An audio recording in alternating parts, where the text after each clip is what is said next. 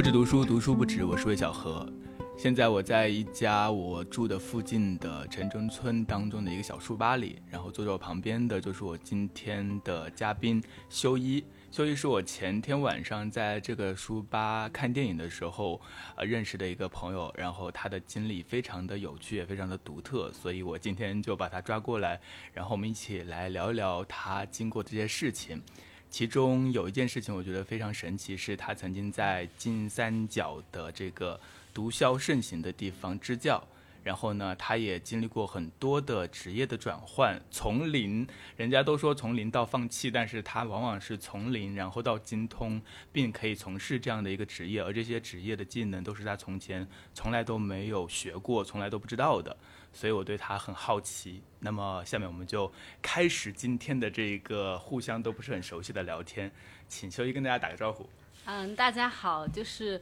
其实我。我的自己的故事呢，就可能跟身边的朋友有过分享，但是没有在就是很大范围的讲过，所以我也不太清楚，就是哪一些对大家会有用，或者是哪一些大家会感兴趣这样子。其实这也不是很大范围了，啊，是 OK OK，有没有很多人？对，OK，其实并不是，我觉得不用抱着这种对大家有没有用的想法，嗯，就是我觉得是我们两个人的聊天，然后我们聊得有意思，然后觉得有趣就好了。其实我对你的第一个感兴趣的问题就是，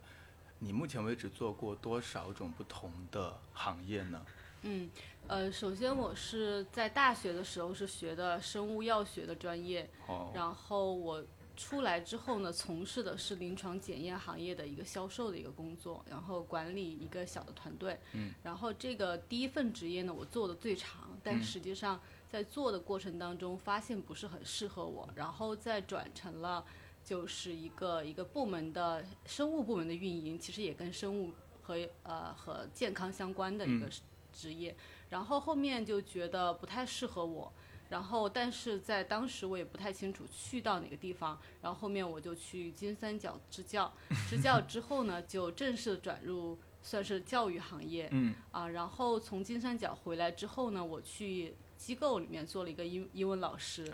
然后在做了英文老师之后呢，就是后面我又进入了留学机构，然后做学生的一个申请的一个规划以及就是活动的一个规划，啊，然后做完留学之后呢，我又转进了就是算是互联网教育行业里面的 UI，啊。啊对，然后在 UI 之后呢，然后我就做了，就目前来说准备了半年。呃，游戏就是场景原画的一个准备，然后现在准备进入一家就是场景呃原画的一个公司。对，而且你周日的话就要离开深圳去广州入职了，对不对？对对。所以这是在他的一份新工作开始前的间隙的聊天。刚刚我们数一下，第一份工作是和你的专业背景相关的医药相关的一个工作，但其实做的是销售方面的事情。对。然后第二份。工作就就是去支教了，呃，对，第二份工作其实是跟之前的工作是相关的，也是做一个就是生物医药方面一个小的部门的一个运营管理工作。然后就人生迷茫了，对，就开始就一直很迷茫，其实 就去支教了。回来之后，那你的这个变化其实更大的，比如说先去了教育行业，然后又去了留学行业。对，然后又去了那个 UI UI 部门，现在自学变成了原画师，可以说，对，这非常厉害了。我这个真的是我意想不到的，因为我自己学东西永远都是从入门到放弃。那我们现在还是先回到那个，我觉得大家和我可能都非常感兴趣的地方，就是金三角。你是为什么就会动念想要去金三角这个地方支教呢？因为很多人可能觉得。他想去做一些事情的时候，他也会选择去支教，但可能不会想到那么遥远的一个地方，而且听起来也不是那么安全的一个地方。我觉得我从小就有那种，就很多人说我还蛮野的，就是我可能不会去选择一些就是我已经很熟悉的地方去支教。然后这个也是我的一个想法，就是说志愿者一定包括就是志愿者机构一定要从志愿者自己的利益去考虑，就是说除了。去给别人当地人带来一些你能够付出的东西以外，你也一定要考虑一下，或者是志愿者机构也需要为志愿者去考虑一下，他们能够收获什么。我当时呢，就是我想的就是支教这个活动一定要成为一个 double win，就是作为志愿者的话，他是拿出生命中，尤其是年轻人生命中非常重要的一段职业时光去做这个事情，所以他需要为自己考虑，就说这段经历我是否能够收获什么。所以我当时呢就选择了一个就是相对来说我比较陌生的环境，然后呢我可能会发生一些有意思的事情，就是我自己能够收获一段比较有意思的经历，也许在那个地方。那你是怎么找到这个地方的？因为像我来说，这是一个非常陌生的领域。然后你的这个心路历程是怎样的？你就是先说我想找个地方支教，然后就去网上搜寻一些目的地吗？对，呃，我是就是想支教的时候呢，我就在网上开始搜，但是我基本上搜的是国外的，嗯，就是当时不限于只是支教，也有帮助残疾人的一些公益活动。呃，收了国外很多情况，呃，很多的机构啊，包括就是项目以外，我觉得就是这个地方还蛮就是蛮好玩的，而且呢，它是有一个中间的一个机构，是新加坡的一个慈善机构，然后当时已经成功的送了一批志愿者过去，然后包括他们在网络上也有自己就已经支教过的人的一些文章呀、记录呀，就是比较成熟的一个地方。对，让我能够看到哦，大概是会是什么样子的。然后他们的经历也是比较有意思的，我就觉得那离家也比较近，离离我过去的时时间可能也比较短。其实我当最早的时候看了德国的一个就是怎么说，就是残疾人帮助的一个项目，嗯，然后那个项目当时我也为那个项目考了雅思，但是后来因为，呃，就是你需要很长时间的去申请，它那个名额非常少。然后它是分批次放名额出来，然后还有非常多繁杂的一个工作。当时我就想，就是 take a break，就是休息一下。嗯。那我觉得不需要太麻烦的事情，所以我就选择去这个金三角这个呃项目。其实当时也没有做，不是在选择的时候我没有去查太多的资料，我觉得 OK 是这个，就就去了。但是我去支教之前是有去准备的，因为什么？对，因为我们家里面做老师的人还蛮多的，然后我就通过我。那个姨妈去教育局拜拜访我以前的老师，我以前的数学老师啊，后面进入教育局，然后去他们教育局，反正有一些模课，有一些老师讲课的一些公开课，我就到后面去听去做笔记，然后。呃，去到一些小学里面，就是到最后一排坐着去 去听听老师讲课什么的。当时那段时候也非常有意思。作为一个社恐，我听到这两个事情本身就觉得有点可怕了。我要怎样才能进到一个小学的最后一个地方坐着？是你要主动去找这个学校吗？还是你认识这个学校的人？呃，我们家就是好多好多人，姨妈呀、姨爹呀，都是当老师的会比较多，所以他们会认识一些学校的一些老师，尤其是小学的。你在去之前的话，其实已经做了一些如何教学的这样的一些自我训练。对，因为我从来没有当过老师，所以的话，当时还是有一些忐忑，嗯，就不知道怎么样去做一个更好的准备。所以我当时觉得，呃，我可能在网上看视频，或者是在就是在在读一些书、读一些教案，是对我的帮助是比较小的，因为我马上就去了，只有一个月时间准备的话，那可能去听课是最快的一种方式。那是哪一年？呃，应该是五年前。五年前，二零一六年，差不多。嗯。那那个时候你是哪一个时间去到泰国那边的？我当时应该是十月份去的，刚好在他们的一个新的学期。对，新的学期，他们放分上半学期和下半学期，然后他们上学期就是十月份，差不多是上半学期的结束。我我是在那个假期去的。然后他们会在就是四月份的时候，就是第二个学期的结束。他们跟我们的有点不一样。可以描述一下你去到那边的第一印象和感受是怎样的吗？因为昨天你还说要发一些照片给我，然后我说其实不用，我现在还是用想象的，所以其实我还是没有办法想象到底是怎样的。我想听听你的感受和你第一印象的描述。呃，因为那个机构的负责人有去接我，所以当时去的时候还是比较顺利的。而且马来西亚的机构的话，它的负责人是能够说中文的，所以一路都比较顺利。然后去到那个地方的时候，首先我最早是去到一个边境小学，就是不是在我后面支长期支教的一个，也不是长期吧，就半年。然后后面那所学校，呃，不是那个学校，最早的是去到金三角最边境线上的一个小学去支教。那个小学是非常非常穷的，呃，那个小学的学生的家长很多是拿米或者是一些粮食或者一些布料 whatever 他们家里面生产的东西、去交这个学费，他们是交不起学费的。校舍也非常的偏僻，但是那个地方非常的美，就是它能够看见，就是完全是一个天空之境的那种感觉。然后它能够看到就是缅甸的情况，所以离就是真的在边境边上了。呃，当时就我自己也是非常新鲜的，因为它的泰国境内的就是设施也好，房子也好，建筑也好，人也好，就完全跟我生活的环境不一样，所以就是充满好奇心。呃，它是在一个村庄里吗？还是在一个小镇上？在就是从那个就是太北，太北我们当时在青莱支教。嗯，那青莱的话，除了就是下面的平地是就是基本上是镇以外，嗯，呃，往山上走的话，都是以村落的形式。然后因为就是国民党当时撤军的缘故，所以山山上有非常非常多大量的华人村庄。哦然后所以我们基本上都是在那些村庄。村庄里居住的。那那些村庄它的状态是怎样的？它的房子是怎样的？它是那种砖瓦房吗？还是混凝土的？像现在中国的乡村这种两层楼的楼房？对，每个乡村会完全不一样。比如说像华人村庄比较富有的，像美斯乐呀、满星蝶呀，他们其实有非常多比较豪华的建筑，就是那种两层的小别墅、小洋楼，非常非常漂亮。那是因为，就是说昆沙作为一个大毒枭，在他长期的就是领导下，那边人长期从事毒品行业，那他可能有非常多的一个积蓄，所以他们是非常富有的。但是在边境上面也有非常多贫穷的人，嗯，呃，所以他们的房子就是，我甚至是当时还跟着一个呃校长出去砍树，他说他要给猪圈搭一个什么柱子什么的，对他们的就是自基本上是自己盖起来的，所以呃那边的贫富差距的话，我相信还是比较大的。你们日常的话，你去了之后吃什么东西呢？一般吃的是什么样的东西？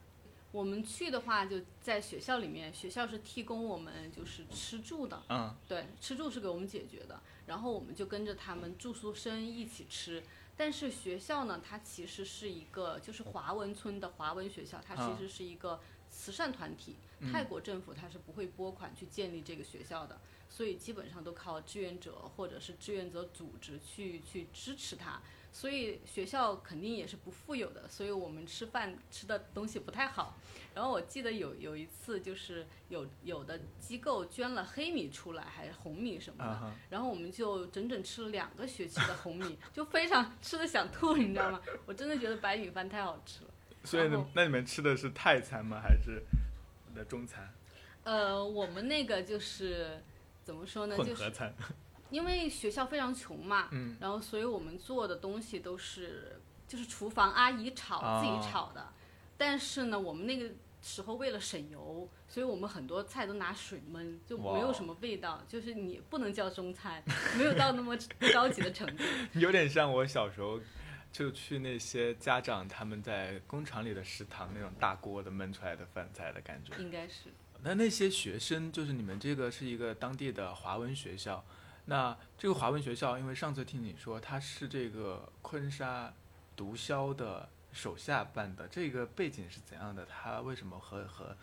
毒枭产生关系？这个是我蛮好奇的。就是在金三角地区的话，多多少少大家的都和毒品或者是毒枭或者是毒枭的部队有嗯联系。嗯其实整个学校它建设是昆沙建的，嗯但是后面的校长负责人他是昆沙的一个部下，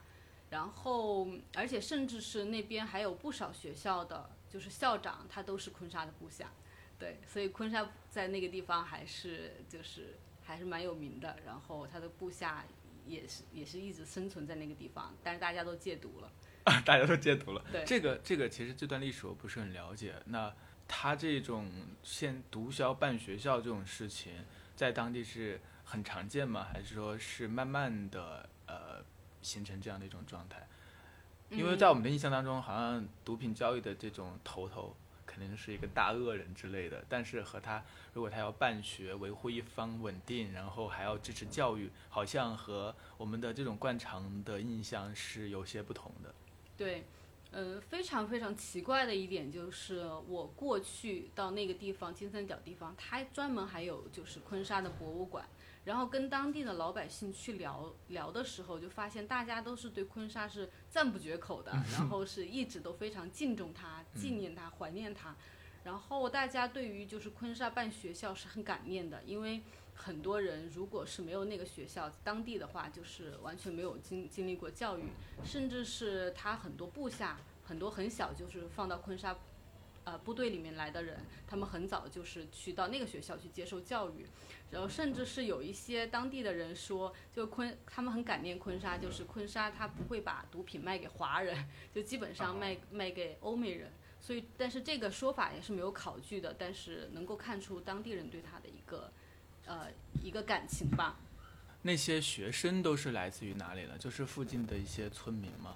嗯，对，就是分成好几种，就是有当地的村民，当当地的村民呢，包括了就是华，就是国民党的后裔，嗯，也包括了当地的本地的一些泰国人。那其中的好很大一部分人呢，是从缅甸逃难过来的。他们从缅甸逃难过来，他是没有身份的，就是拿没有护照的，在那那个地方居住。然后他如果下到山下，他会被拦起来，抓进监狱里面。但是他呃，泰国政府允许他在这个地方活动，或者是居住，或者是上学。然后因为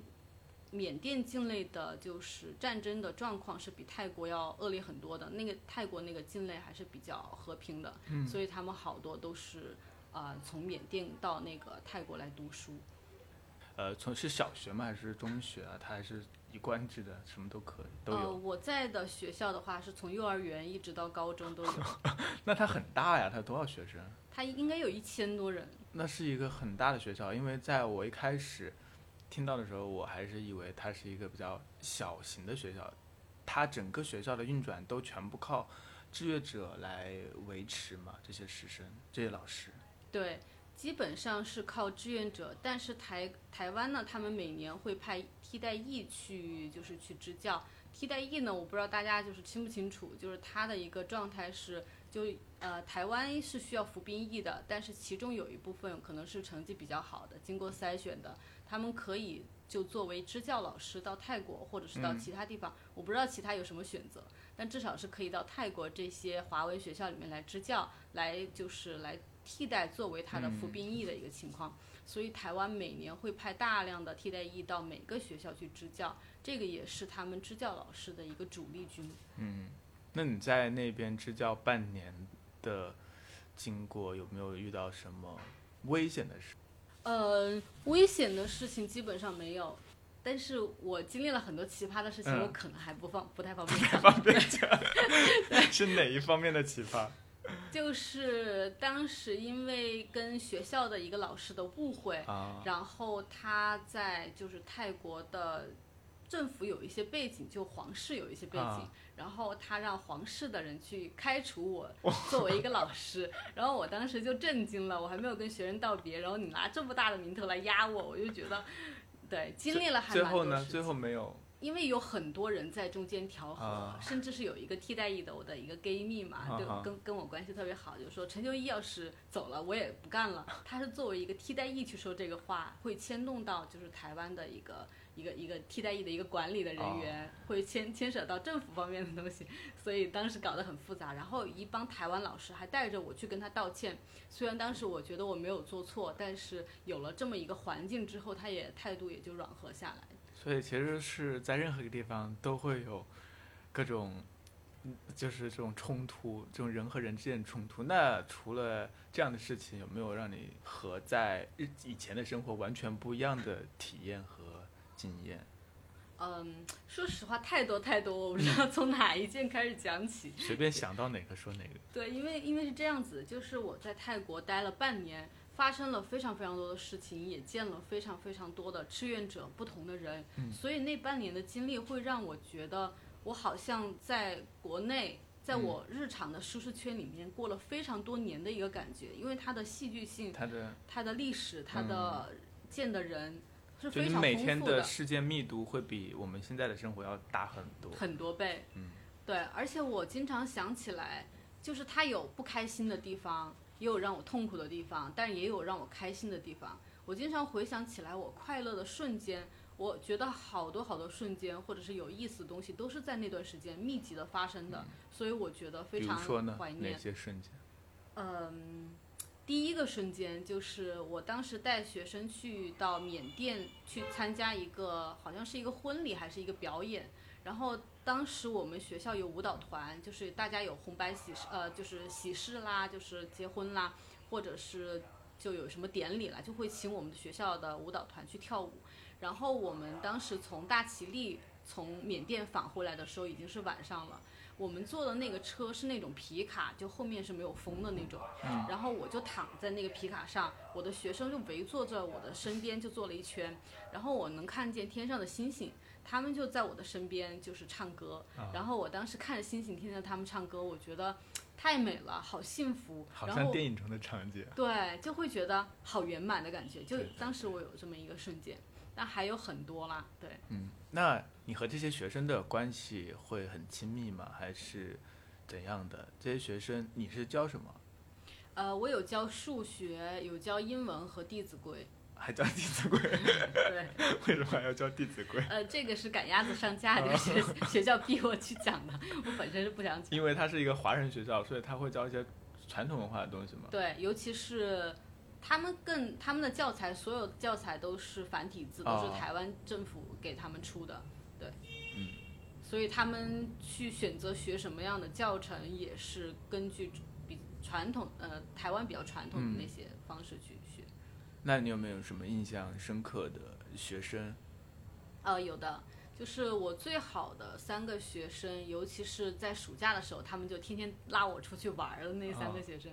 呃，他们是从缅甸来的，然后他们一家是从缅甸逃难过来，他就是这个家庭的父亲是长期的吸毒，但是呢，他的妈妈是没有放弃他的，就是他们的爸爸。然后一直坚持着他就是戒毒，带他戒毒，所以他们爸爸后面戒毒的，就戒毒之后跟他妈妈关系非常非常好，就觉得如果没有这个女人，可能就没有我的现在。对所以他们家庭非常非常和睦现在。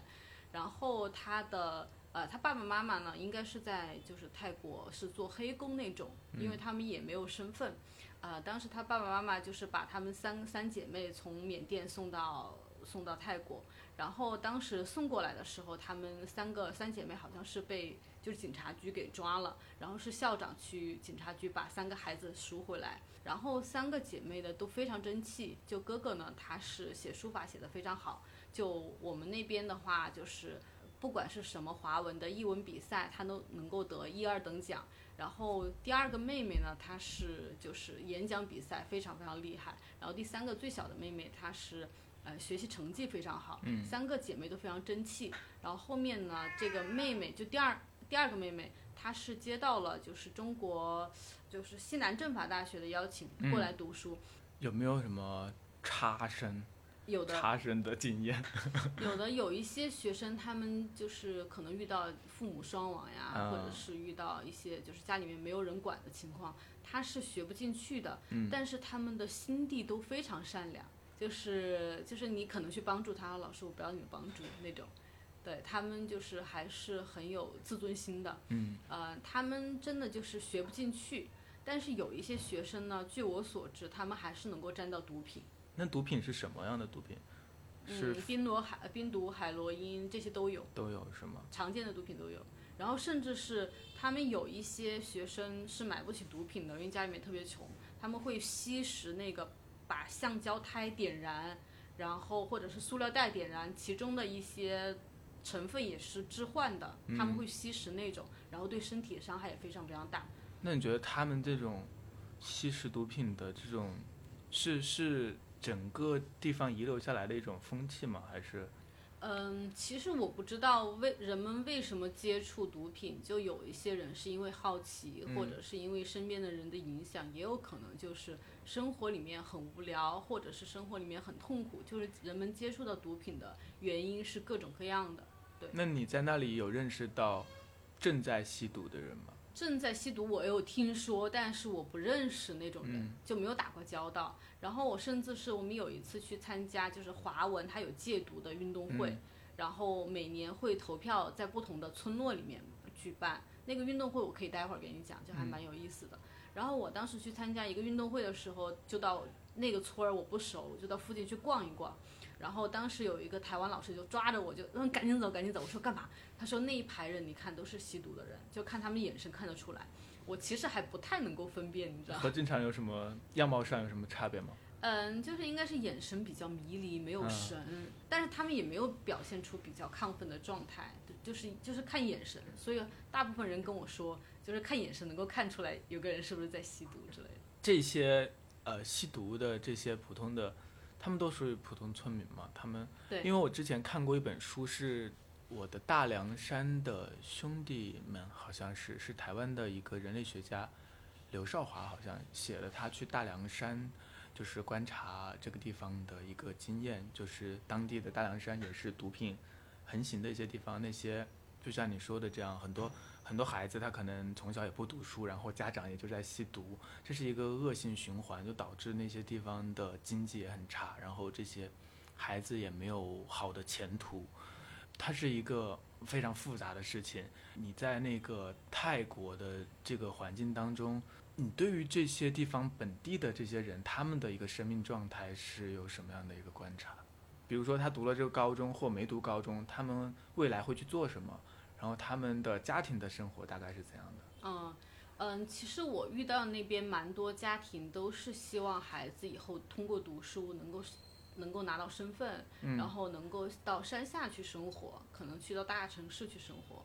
呃，年轻人的想法可能会有一些不一样，比如说有一些比较社恐的人，他觉得爱待在这个小村子里面也挺好的。呃，如果是就小村子来说的话，他们可以去到呃政府工作啦，去村里面的村委会啊，或者是什么，然后也可以去到呃学校里面当老师，那边的学校还蛮多的，就一个村里面还蛮多学校。那个村很大的感觉，在我看来，而且其实是很小，但是很丰富。哦，你说到的那个词。山下，然后也会让人有一种很奇妙的感受，就好像山上是一个与世隔绝的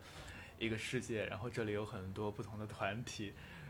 还蛮有一种乌托邦的感觉的。对你自己的个人个人的生命来说，就是你那段经验对你的改变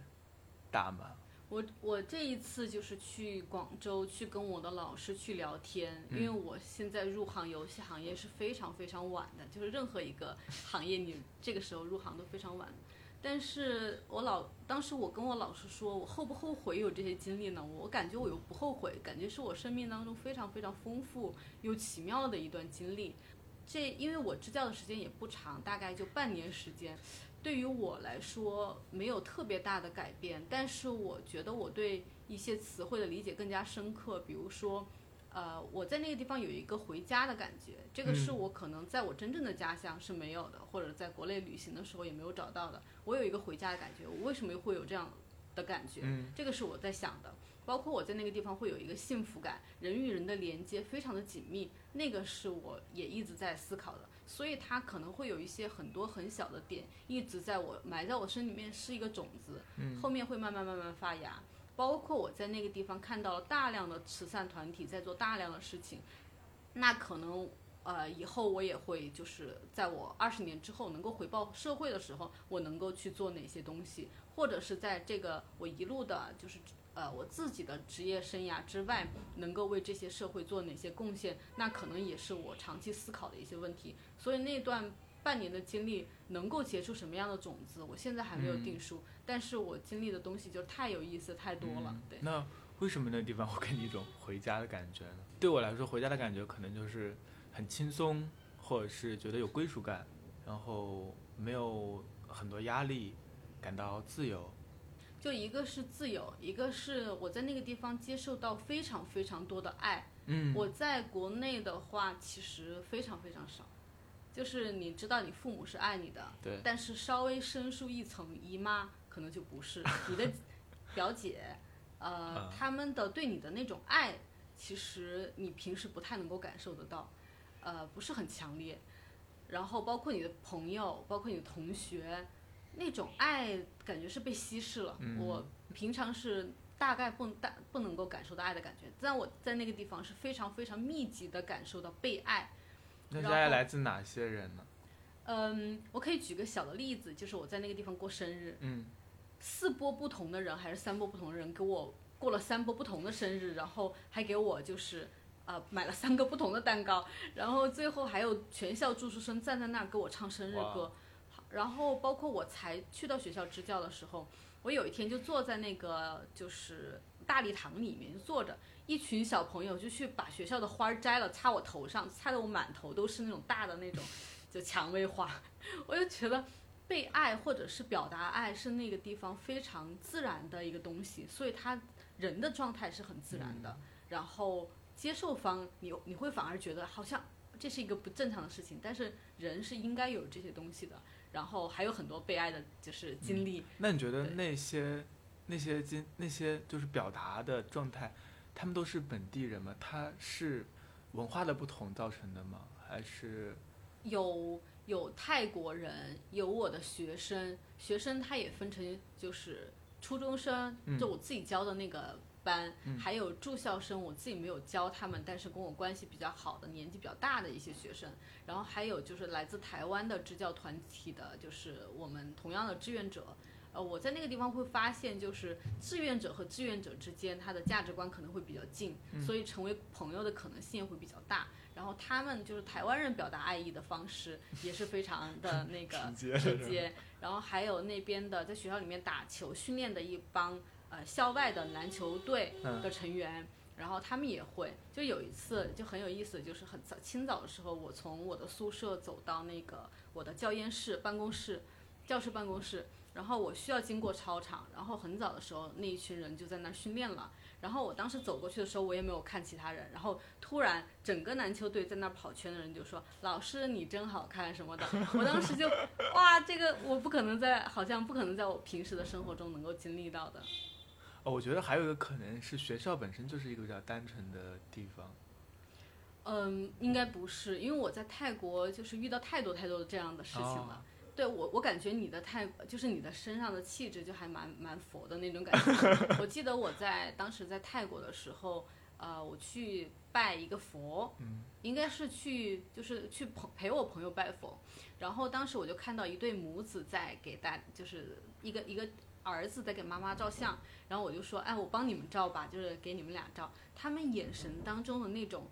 和善是很少的，你平时在大家的眼中是看不到那个东西的。然后他们就非常的就萨瓦迪卡，呃，就是卡昆卡，然后两个人就照相，然后就谢谢我。他们脸上洋溢的那个笑容，还有没有完全没有力气的眼睛，让我觉得好像就属于这个地方。他们是不是整体所有人都比较放松？对，非常放松。他的这些学生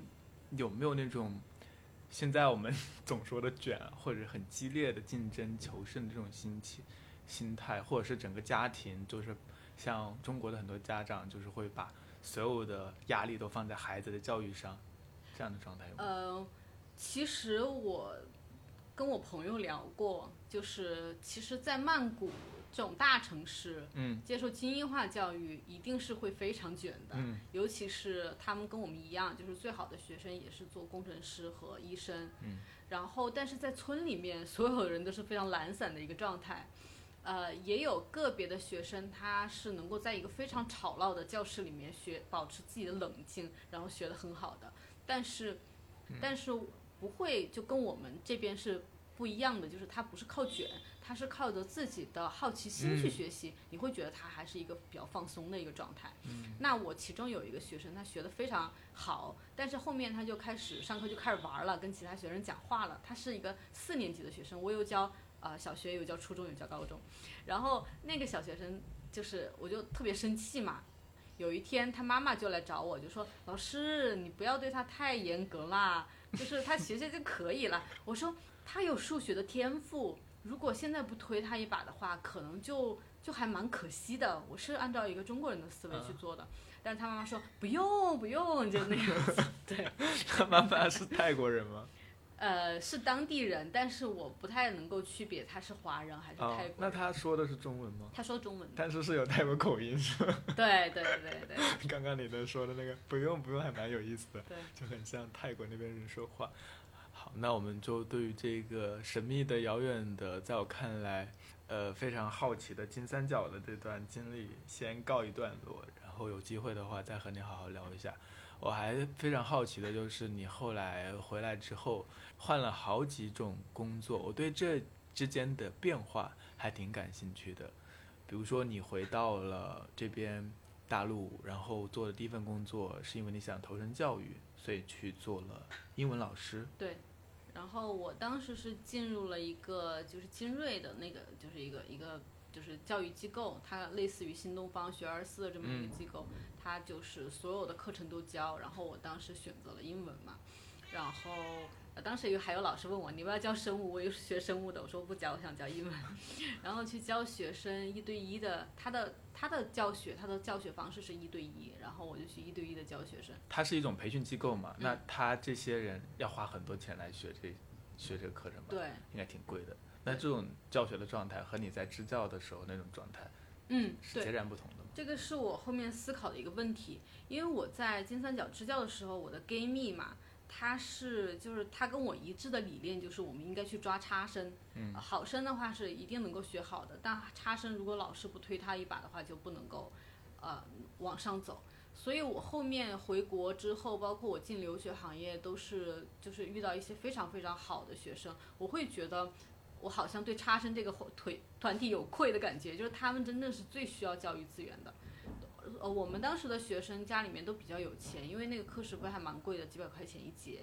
然后好多学生甚至是开着跑车来上，就是来来来上学，就是家里面是有跑车的。然后我在国内的教育行业里面，就是待久了会觉得，就是老师这个身份和他教的学生的家庭的那个阶层的分化是非常非常大的。然后我们教的学生都是家里面有钱的，然后只是可能说成绩不太好，就学不进去，然后送送过来，再再继续学这样子。那你后来就不做了，是为什么呢？我当时觉得，就是第一个，我觉得他的职业天花板可能会非常低，然后第二个呢是跟我的教育理想可能也不太一样，对。然后后来呢，我就是发现，就是不管在泰国还是在国内，我做激励学生都是非常困难的一件事情。呃，我觉得能够很很难跟跟他们就是描绘一个最好的教育是什么。我觉得就是因为有一个学生有一个知识点，我给他讲了大概很多遍，但他还又没有理解。但我觉得这就不是讲知识点的问题，我可能需要拿一个更高的一个目标去导致他自己有自我的激励能力，才才能够去学好。然后这个是我觉得学生学不好的一个主要原因。然后我又不知道世界上最好的教育是什么，因为我没有出国留留过学，所以我当时就是想，我要进入留学机构去看看最好的教育是什么。那我进入到那个留学机构之后，我的确是看到了，就是大概最好的教育是什么，能够做自我激励的人是什么样子的，包括我的当时的一些同事也非常的优秀。你去转行到留学机构，然后这个动因完全都是为了想要去瞧瞧最好的教育是什么，而不是就是考虑说自己的职业生涯以后要往哪里去这些。对我看似是转了很多次行，但实际上也就呃几个方向而已。就第一个就是生物和医药方面，嗯第二个就是教育方面，所以这个还是在一个大圈子里面，就是还是在在教育。所以我当时还没有想好，就是想到其他的路子，就是我觉得教育可能是我想做的事情。那你在这个留学机构里做的事情是什么？然后我其实想跟你说的就是，我在转行的这么多次转行的过程当中，就是有几次是最累、最苦，然后就是真的是花很多时间去弥补自己的缺陷的。呃，比如说我转英文老师就非常轻松，就感觉就是无缝连接。但到后面到 UI，包括到游戏，它都是很痛苦的一个长期的需要去去跨越的过程。在留学机构的话，哎，你刚刚问题是什么？我留学机构就是你在留学机构做做的是什么样的啊工作？呃，我做就是做帮学生做申请，然后帮学生规划活动。那规划活动的话，其实很大一部分是帮他们找到自我。就是有好多学生，他就是申请美国大学的时候，你是需要去认准一个专业，比如说我是想学以后想学建筑，或者是以后想学数学或者怎么样的，你需要在这个地方有一个认知。有认知之后呢，要朝这个就是学科要去做一些活动，一些自己的一个项目。我的我当时就需要去带着学生去找到他的一个意向、一个志愿，然后再帮他们去就是去一起去实践一些活动。对哦，你们这个服务贵吗？很贵，很贵，四十万。天哪，就是等于说这完全是另外一个阶层的对事情。对，因为你说的这些，帮一个十几岁的孩子找到他们自己感兴趣的事情，然后引领他们去做一些事情，成就一些小小的目标，然后以备他们去申请好的学校，在我来说肯定是还蛮难以想象的。但是其实你会遇到很多很优秀的人，嗯，那些优秀人，那些优秀的孩子，和你之前遇到不管是同学还是你支教的时候遇到的孩子有什么地方不同吗？不论是好的还是不好的。呃，我们在那个地方，大部分接的都是一些很好的优等生，然后，但是我一方面觉得他们在情商方面可能跟美国学生没办法比，就是他对自我的认知其实是还是基本上没有建立的。嗯。但第另外一方面呢，他们的基础学科就学得非常的好，基本上都是就是深圳一流的高中生。能够拿全 A 的成绩，然后参加各种竞赛，他们的状态肯定不一样。但是他们同时呢，他们的心态就心理压力是非常非常大的。他们的学生之间会存在着一个攀比，就是说，如果是呃整个学校基本上都申请到美国前三十的大学，但我 申请到一个前五十，我觉得我不活啦之类的。这么这么夸张的吗？对，所以他的同辈压力会呃是他的压力其中之一。我那边有遇到非常非常多很优秀的学生，他们能够用至少能够用英文非常流利的去表达自己的一些观点。他们已经学过了什么 critical thinking 啊，或者是在模拟联合国，就是你可能其他的没有接受过这种教育，不都不知道这是什么，包括英式的辩论呀之类的东西。嗯，你在教育行业也待过，那你觉得这种学生的优秀，它更多是来自于什么？是来自于父母，还是来自于学校，还是来自于资源，来自于个人的秉性？个人秉性，个人秉性占到很大的比重。对，因为好多的教育概念的书，包括我身边的同事或者身边的朋友都会说，孩一个孩子长成什么样子就取决于他的家庭。但我见过太多太多太多的案例，就是他。不是个例，嗯，就是学生的优秀是跟父母无关的，嗯。然后我想讲，跟你分享一下这个学生，他其实爸妈都，嗯，跟他不太一样。他是一个，我感觉他是一个有能够体会到痛苦的人，嗯，对痛苦敏感的人，嗯，所以他对自己的要求也非常非常高。据说，据他妈妈说，他小时候很早的时候，就是跟爸妈一起出去吃饭，他会掏出一本作业来，就是等饭的那个时间要去做那个东西。他其实是一个对自己有非常高的标准和要求的一个人。就他那小时候就是在等饭的间隙做作业这件事情，并没有任何人要求他。对。他完全是自己驱动的。对他爸妈是很 relax 的一个状态。这是从何而来，确实很难说清楚。对，然后他其实是很痛苦的一个状态。他其实已经是最优秀的一个学生了，但是当时他在呃遇到一个非常大的难题的时候，他的自责，当时他有。哭，嗯我其他没有见到学生在有那么大的一个反应，他是对自己的一个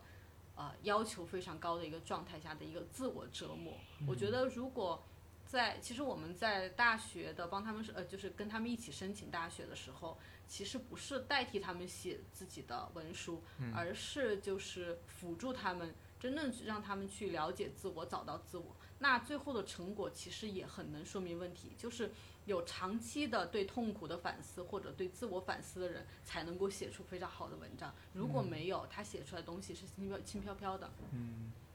那后来他申请了好的大学吗？对，非常建筑第一名。哇，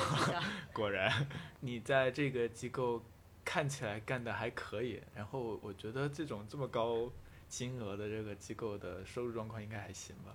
嗯，其实教育行业它不会给到太高，就就它的它的成本是很高的，人力成本包括很多房租水电的成本。你后来为什么就又又转行了？而且是从这个地方就直接转到了 UI 设计是吗？对，嗯，我当时做的工作，其实其实看起来别人觉得会很有趣，因为帮学生去规划一些，比如说自由潜的项目，包括我自己都能够去去游泳，然后帮学生去联系一些纪录片导演去做很多东西，我自己在其中也可以进行一部分学习。就外人看起来是很光鲜的，也好玩的，嗯，但实际上你会觉得这个行业的天花板非常低。然后另外一个就是你是从事一个摆渡人的工作，帮学生从这边摆渡到那一边，你自我的成长是非常少的。第三个呢，就是我觉得做我后面一直觉得我做教育一定是我在某些领域有所成就之后再返回的一个地方。我很赞同人就是日本的那种，就是我当了大企业后面我功成名就了，我可能会回馈社会，因为我会觉得就是比如说现在教育里面存在的大部分问题，比如说教。教计算机的老师，他可能一天都没有在互联网企业干过，就是他是跟社会有一些脱节的。是。那我教的东西肯定是没有经过我自己实践的东西，那我可能说的东西只是一些理论上的东西，我没有去非常深刻的有我自己的反思，所以我觉得这个是教育里面非常大的一个问题，就老师他没有在，比如我教数学的老师，我不是去对数学很有兴趣，或者是做的非常非常好的。呃，数学学科的话还好一点，但其他方面可能就不太一样。对，我觉得我需要在呃找到自己，因为我帮学生规划了太多，开始找到自己了。那你怎么就找到了去做 UI 这件事情呢？这好像和你之前的所有的工作都毫不相关。对，当时我连 PS、Photoshop 和那个 AI 这些都东西都不会，你知道吗？但是首先我觉得就是，其实我在整个。就是职业探索的过程当中，其实就像在攀岩一样。嗯，我不知道在上面个十米的地方有一些什么抓点或者朝哪个方向，我只知道一个大概的方向，我就朝那个地方走，就有点像我们以前小时候玩那个红色警戒，就你开到那个地方，那个迷雾才散开。对对对，然后我会觉得就是想进，一个是深圳的互联网比较火嘛，嗯，然后第二个是我。嗯，虽然就几十年都没有动过笔了，但是小时候就是还喜欢画画。然后我在大学的时候，呃，有策展人朋友对艺术和美术方面很感兴趣，后来没有做，但是还是觉得很喜欢艺术。我觉得是应该是我自己的一个一个方向。嗯，那当时觉得，嗯，非常非常好跳的一个行业。其实我当时后面知道我大概要进游戏或者是做美术。但是当时在不太确定的条件下，我最好跳的一个岗位，就又能够进入到互联网，我能够看到互联网是什么。因为如果你不找一个技能进去的话，你你是看不到互联网的全貌的。嗯。然后，呃，首先他工资还不错，那个就是他好上手，比较好学。我每次转行的话，都会有找几个理由吧，至少不是一个理由。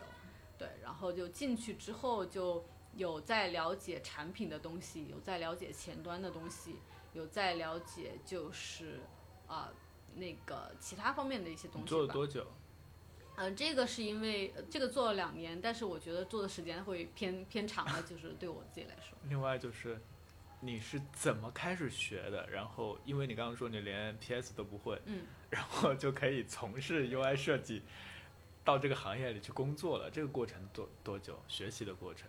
嗯，学习课程大概是三个月左右，但是后面完全脱产的学习吗？脱产的学习是在嗯线上还是线下？呃，线上，我所有的课程都在线上。嗯，其实那段时间我经历过一个感觉，就是我不知道你知不知道，叫有一个词叫如昼在夜，就是你身边的环境很美。我我住保安中心嘛，旁边就是绿树成绿树成荫什么的，但是你走在路上，你觉得心都凉透了。就是天上太阳很热，但是你感觉你在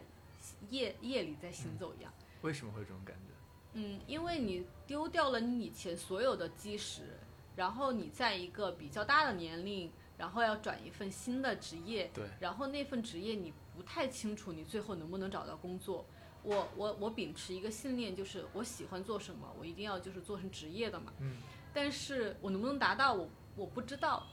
呃，然后还要准备作品集，就是里面的困难是非常非常多的。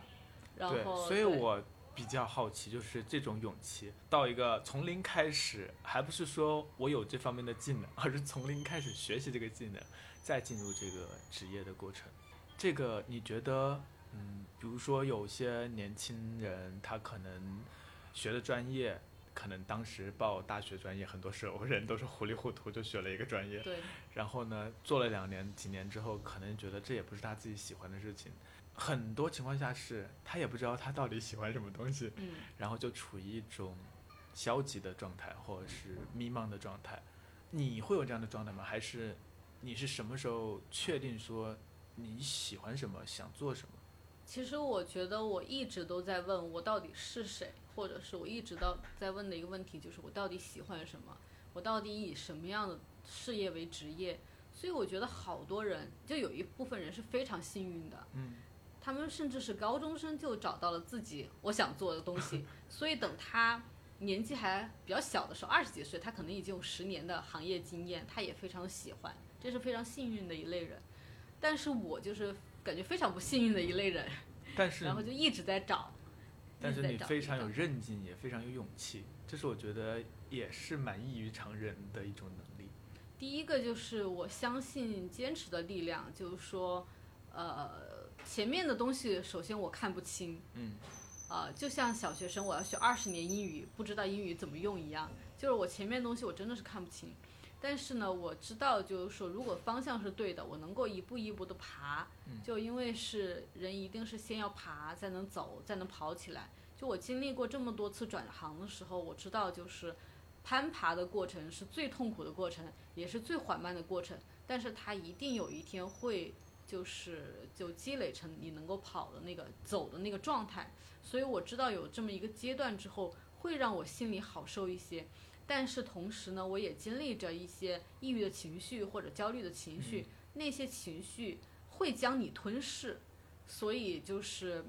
怎么跟这些情绪相处，我觉得也是就是大家需要去学习的东西。那你是怎么尤其是做的呢？我觉得以我当时体验到如昼在夜的这个感觉的时候，真的可能就是焦虑犯了。对然后我真的特别焦虑的时候，会就是我做不进去事情，就停下来，我我所有的事情都打乱计划了。而且就是我觉得人非常重要的点就是被爱，但是嗯我我们在真正的生活当中的这种这种这种正这种能量受是很少的很稀缺的。所以当时也就是慢慢的熬吧，也就是一步一步的爬行，对，然那后你在那个学习 UI 设计的这个过程当中，嗯，你觉得困难吗？或者说，嗯，你在这个进步的过程当中的喜悦是来自于这个本身，还是来自于别的地方？对，我觉得也来自于本身，就它本身是能够带给我愉悦的，尤其是在做艺术方面的东西啊、包括做瑜伽运动和艺术方面的东西，在做创造的时候，它能够产生一定的心流，那个心流是产生幸福感的一个根源，所以做这些事情的本身，它是有一定带来一定好处的。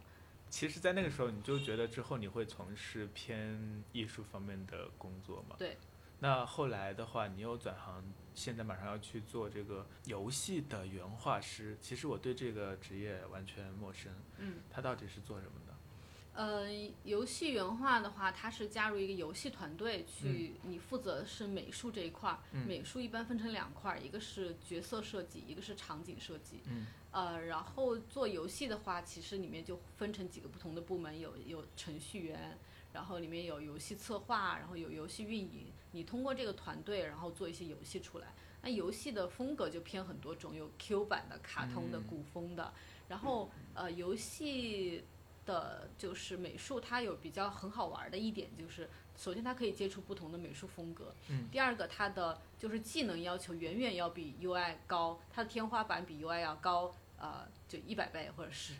至少是一百倍吧。对。然后它入行比 UI 要困难很多，所以就是你后面的。呃，职业生涯能够走得比较长，你不会像 UI 一样，这个项目没有了会面临的很多挑战。然后第二个呢，就是做游戏，你要可以有很多种方式生存。啊、我我希望就以后能够有比较自由的状态，就你可以进游戏公司，你也可以自己开一个小的外包公司，你可以接单，也可以就是组一个小小的团队来做游戏这样子。因为现在来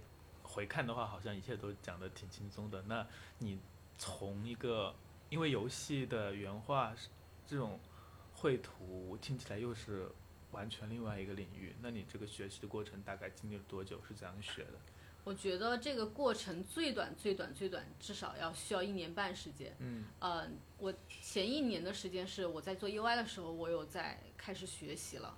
然后呃学习基础的话大概是一年时间，你你需要掌握光影的知识，掌握素描的知识，还有掌握造型或者是构图的知识。有了这些基本功之后，然后你再选一个方向，就是角色或者是有呃就场景，然后再进行一个一个一个学习跟班的一个学习，大概这样。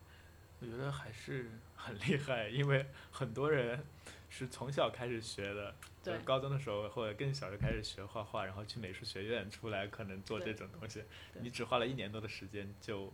是你觉得这个嗯，实际上本身就不需要那么长的事情，还是说，呃，是你花了更多的心血在其中？嗯，我觉得大家对美术是有一个认知偏差的，嗯就是说大家觉得你要做，就是怎么说呢？美术是需要有创造力的，就想象力的。其实很多是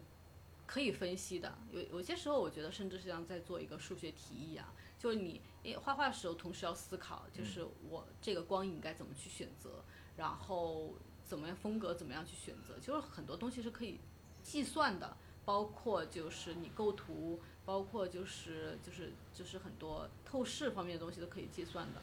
所以这个是大家的认知偏差。然后再一个就是我们的美术教育，可能它很多东西都是，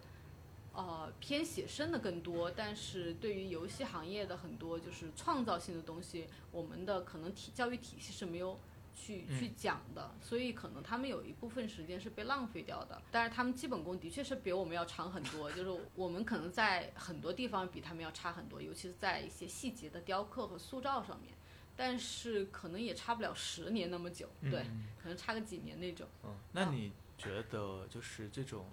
其实从你的经验来看，听了你的故事，会不会给我的感觉是，好像其实我们很多时候不敢去尝试一个新的事情，不敢去跨越到一个新的职业、一个行业，很多时候更大的困难来自于我们自己的这个自我局限，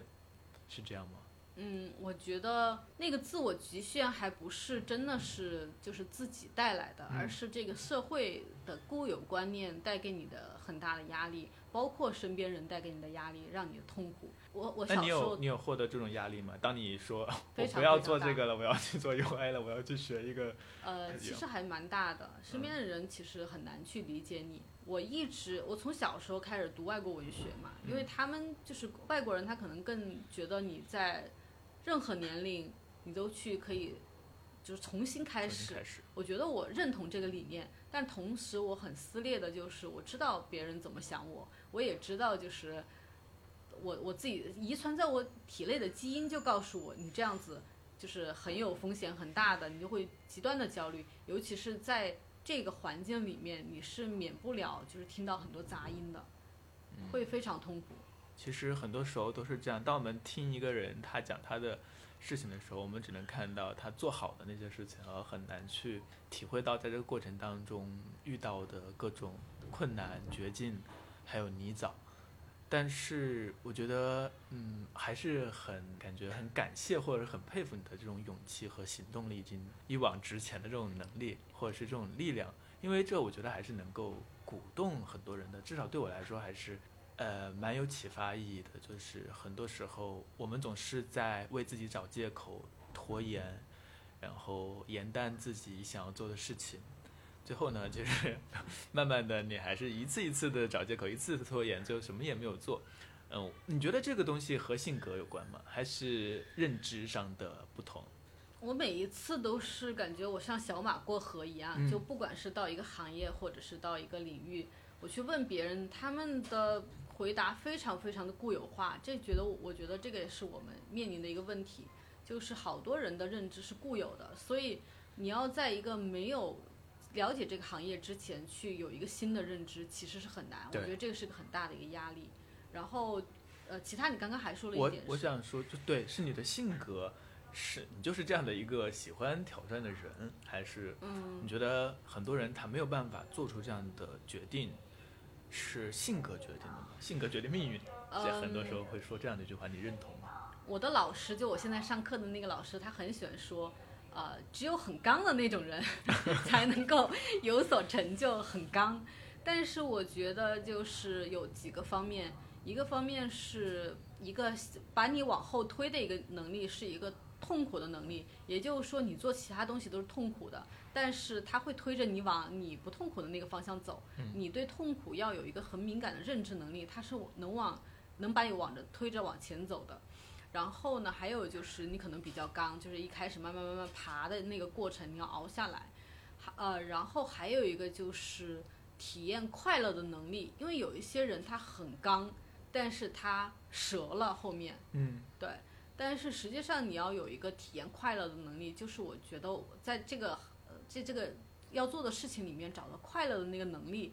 嗯。包括找到一些好笑的事情、有趣的事情也是很重要的。它它是一个往把你往前拉的一个过程。你觉得你是一个自制力很强的呢人吗？不是，我就是特别懒散，就是那个，就是那个，就是那个测试啊，在 I M B B M B T I 那个里面，我是一个后面是一个 P，对，就是懒散的，天生懒散的人，射手座的那种人。然后，但是因为我知道，就是懒散会。给我带来很多痛苦嘛，所以我会就是一次一次一次一次的去 做那个时间规划表，把自己的时间给固定下来。然后，呃，我觉得最有自控力可能就是之前看了一本自控力的书，嗯，然后通过那本书，我我有觉得有了更了解一下自己这样子。呃，很多时候认知和行动是两件事情，你从认知跨越到行动。它中间的这个路径其实很长很长。我觉得你说的一点是很重要的，就是找到自己快乐的地方。嗯。然后还有一个就是不容忍痛苦的，或者是不容忍自己不喜欢的事物。其实对我来说，我也是，我不太去做我不喜欢做的事情。嗯。我觉得这件事情很多人觉得很多时候会很难，但其实只要你一直拒绝你不喜欢的东西，你的世界当中就没有那么多丑陋的不堪的东西了。大概是这样。对我很讨厌一个词，就叫你应该正能量，不应该负能量。其实，就是你跟负能量碰撞的那个过程，是你解开锁链的一个过程。很多人就觉得把这个负能量压下去了之后，他其实一直都在铁链里面给自己拴着。但如果你一直爆发那个负能量，一直去认知它，可能你才有机会把那个锁链解开。最后的话，